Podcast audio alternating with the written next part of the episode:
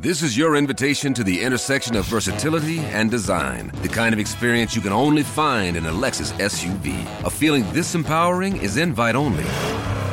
Fortunately, you're invited. Experience the versatility of the complete line of Lexus SUVs and some of the best offers of the year on select models at the Invitation to Lexus sales event, now through April 1st. Experience amazing at your Lexus dealer.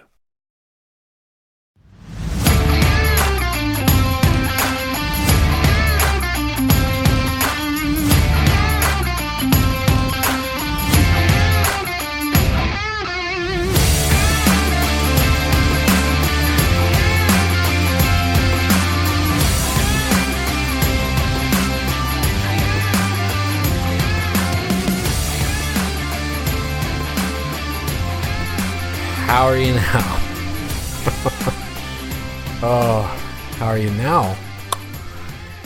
Well, your Montreal Canadiens lose 7 to 2 to the slumping Buffalo Sabres. Wow.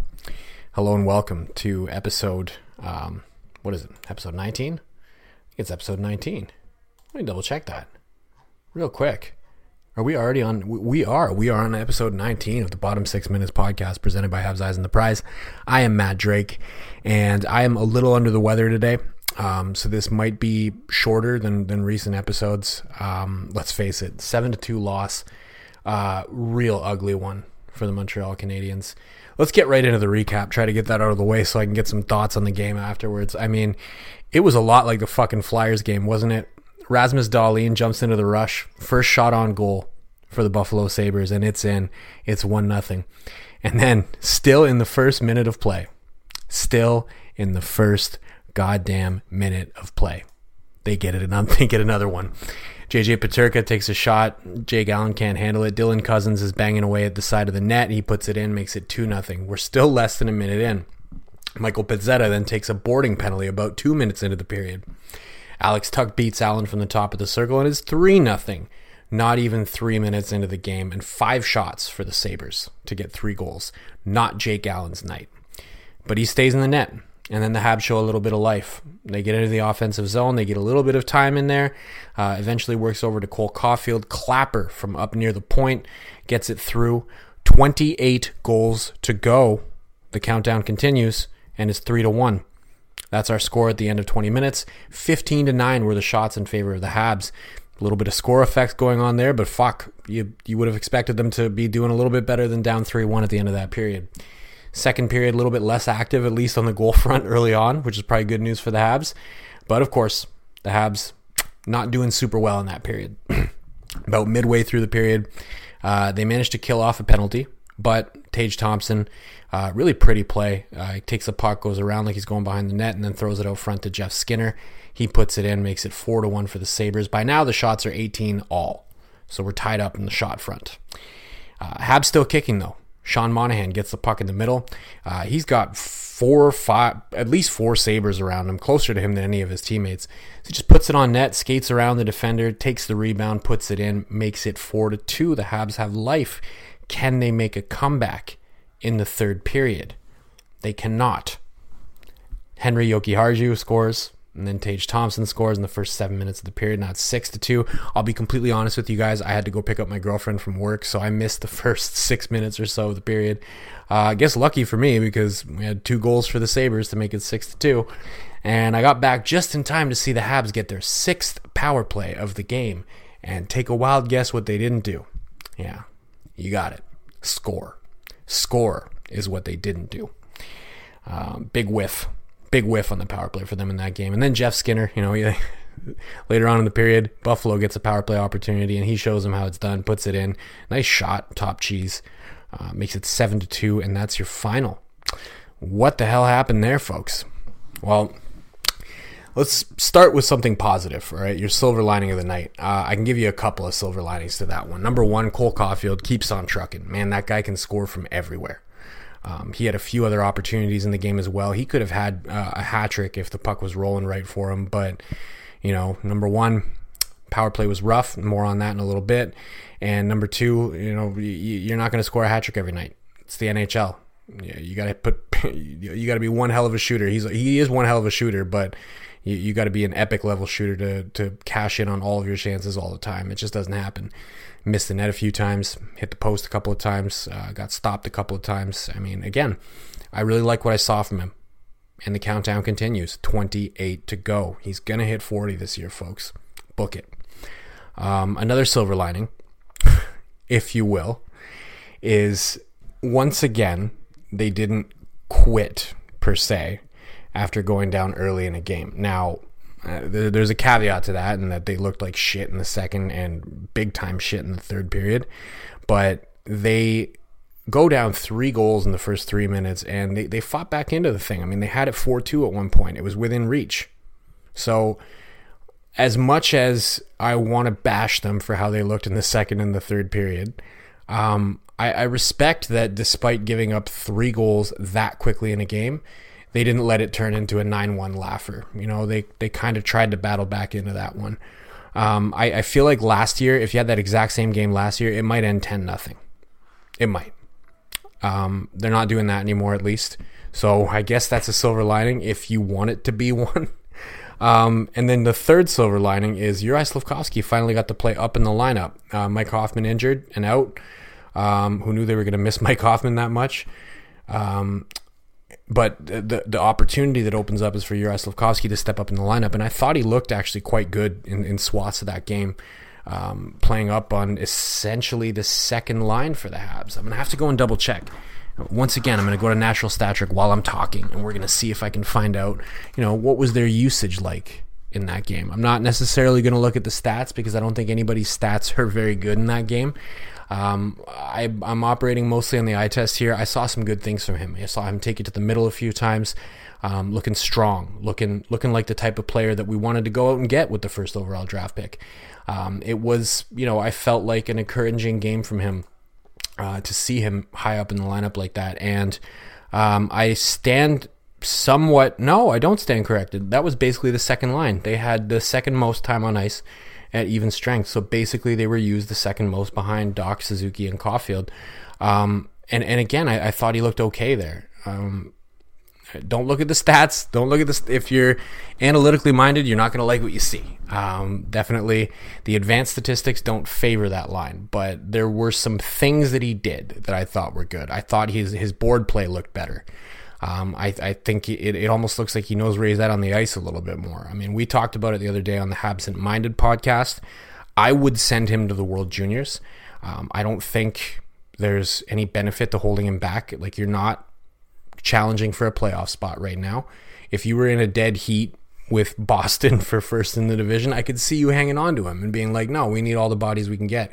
Right now, let him go. Let him go. But at the very least, I would say uh, that what he was able to do warrants a little bit more exploration. As long as Mike Hoffman's not healthy, uh, I would keep letting him have that spot and see if they can't develop something a little bit better. Maybe make an adjustment or two to it.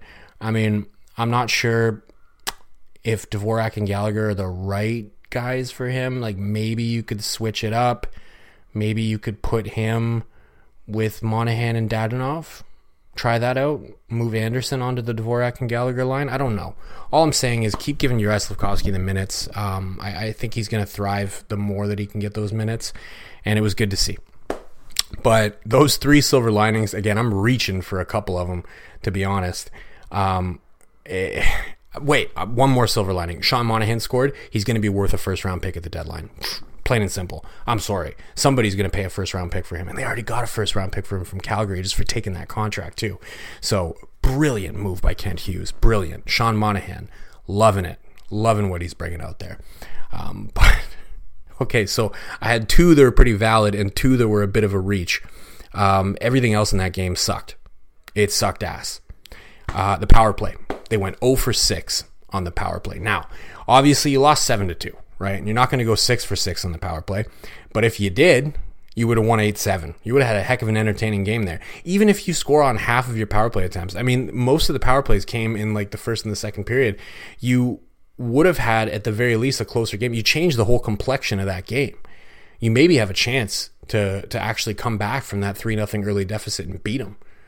I mean, they even had a 4 on 3 at one point in the second period.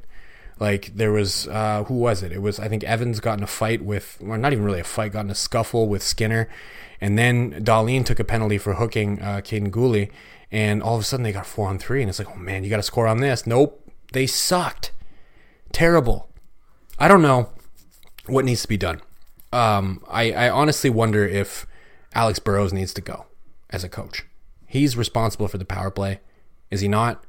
If he's not, somebody correct me on that because as far as I know, he's the one like he's the guy when they take a timeout, he's the one with the clipboard showing them what plays they're going to run. Marty's kind of overseeing everything. I don't think he's got his hands necessarily too much on that power play, but I'll tell you, everything that they're doing right now, not working. You can't go 0 for 6 in a game like that. Um, I, I, I'd probably bite my tongue and not say anything about it if they at least got two goals. You know, go 2 for 6, I'll probably shut up. Even one, maybe I, I wouldn't be sitting here complaining about it, but it was absolutely brutal. And, you know, as much as it doesn't matter if you lose games this season, it's gonna matter if you're losing games, you know, next season, the year after, and your power play is a big reason for that. The power play was a significant reason why they lost this game. Of course, yeah, going down three nothing in the first three minutes, that's a, that's a problem. But being 0 for six on the power play thereafter is a bigger problem. The god of mischief is back and better than ever. Loki. Loki. Loki. Loki. Loki. Wow. Great to see you again. Critics agree Loki season two is marvelous. Great. And it's finally here. How much do you know? Let's assume I don't know much. A mind bending adventure. Spectacularly cinematic. I've been waiting for a moment like this. It surpasses all expectations. A little over the top, don't you think? I thought it was spot on.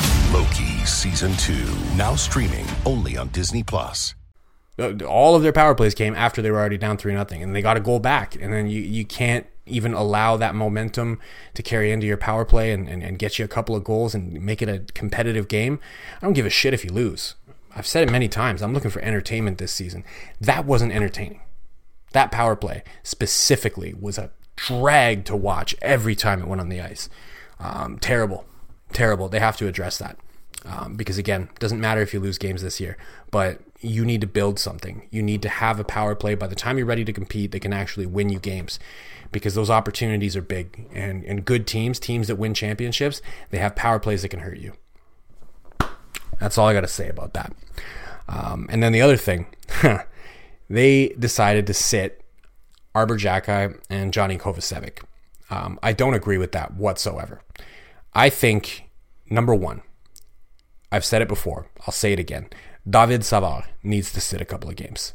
I don't care how much money he makes and I don't care how much people like him. I know it was an unpopular take for me to say last time I said it, but I'm saying it again. I'm doubling down. He needs to sit. He hasn't been good. If you think he's been good because he blocks shots, I I got news for you. Sometimes he blocks shots, sometimes you're screening the goalie when you try to block block shots, and that happened to him uh, on what the third goal for the Sabres. I think it was the third goal. He goes down and try to block it doesn't block it, and he ends up just being a big screen for his goalie.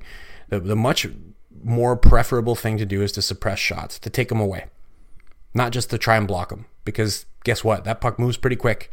You could be the biggest dude on the planet. You know, you're not guaranteed that it's going to hit you. If you're going down blocking shots all the time, what's the one thing that you need to not have in order to block a shot? The puck. And that's my problem with David Savard, is that he's not enough of a catalyst on possession. So I would sit him for a couple games. I'm not saying put him on fucking waivers, all right?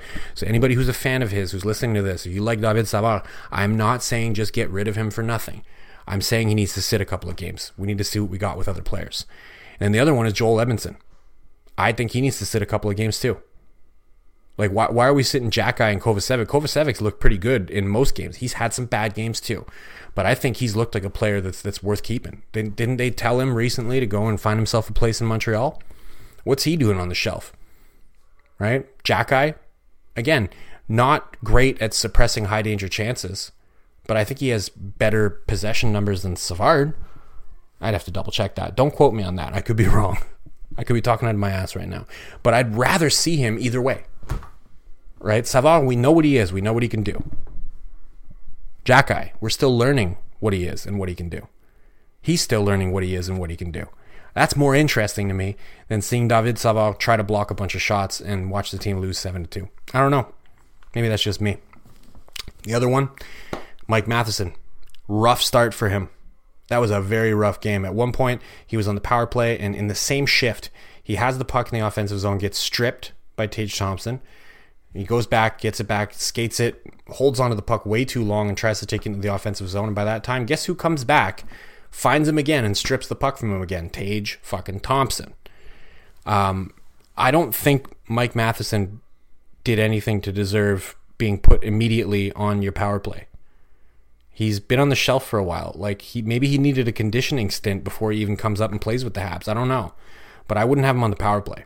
I, I think you need to go back to some of the youngsters that you had. So there's three older defensemen that I think could do with maybe sitting a game or two, and you know bring the young, bring the young guys back in and give them a shot at the power play.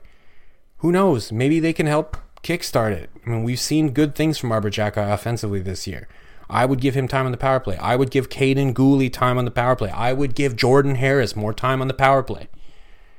Why are we not focusing on trying to get these young guys ready to run the show when it, when the time comes? I, I think that's important. I don't know. Just overall shit game, shit game, shitty way to you know have your Tuesday night go. Tuesday, but anyways, um, I'm gonna stop talking about that game before I get depressed. Um, and I'm under the weather, so we're going to cut this one off now. We got another game tomorrow night uh, against the Blue Jackets. So the Habs got travel. Uh, the Habs have travel on top of having a back to back. So tonight or tomorrow night could be ugly too. And maybe, just maybe, what I suggested, bringing those youngsters in and taking out some of the veterans, it might happen. Um, I think it's logical with travel and a back to back to do that. Um, we'll see what they decide to do. And uh, I'll be back with another episode tomorrow night to talk about it. So what are we running? We're running uh, about 16 minutes, so c'est encore uh, une grosse soirée pour les employés de soutien. Uh, we are on Spotify, Google Play, Apple, Megaphone. I am on Twitter at DrakeMT. Drop me a follow. I would appreciate it very much. Thank you, as always, for listening. And folks, 28 more Cole Caufield goals to go. The countdown continues. Hopefully, à la prochaine.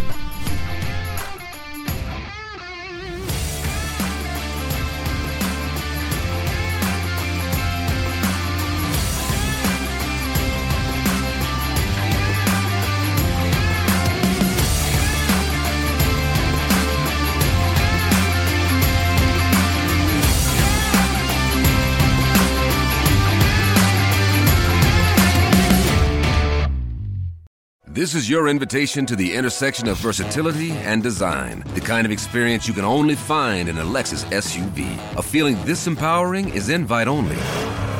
Fortunately, you're invited. Experience the versatility of the complete line of Lexus SUVs and some of the best offers of the year on select models at the Invitation to Lexus sales event, now through April 1st. Experience amazing at your Lexus dealer. You know, when you're listening to a true crime story that has an unbelievable plot twist that makes you stop in your tracks? That's what our podcast, People Are the Worst, brings you with each episode. I'm Rachel. And I'm Rebecca. We're identical twins who love true crime cases that make you say, didn't see that coming, and we hate the people responsible for them. Listen to People Are the Worst now on Apple, Spotify, or wherever you get your podcasts.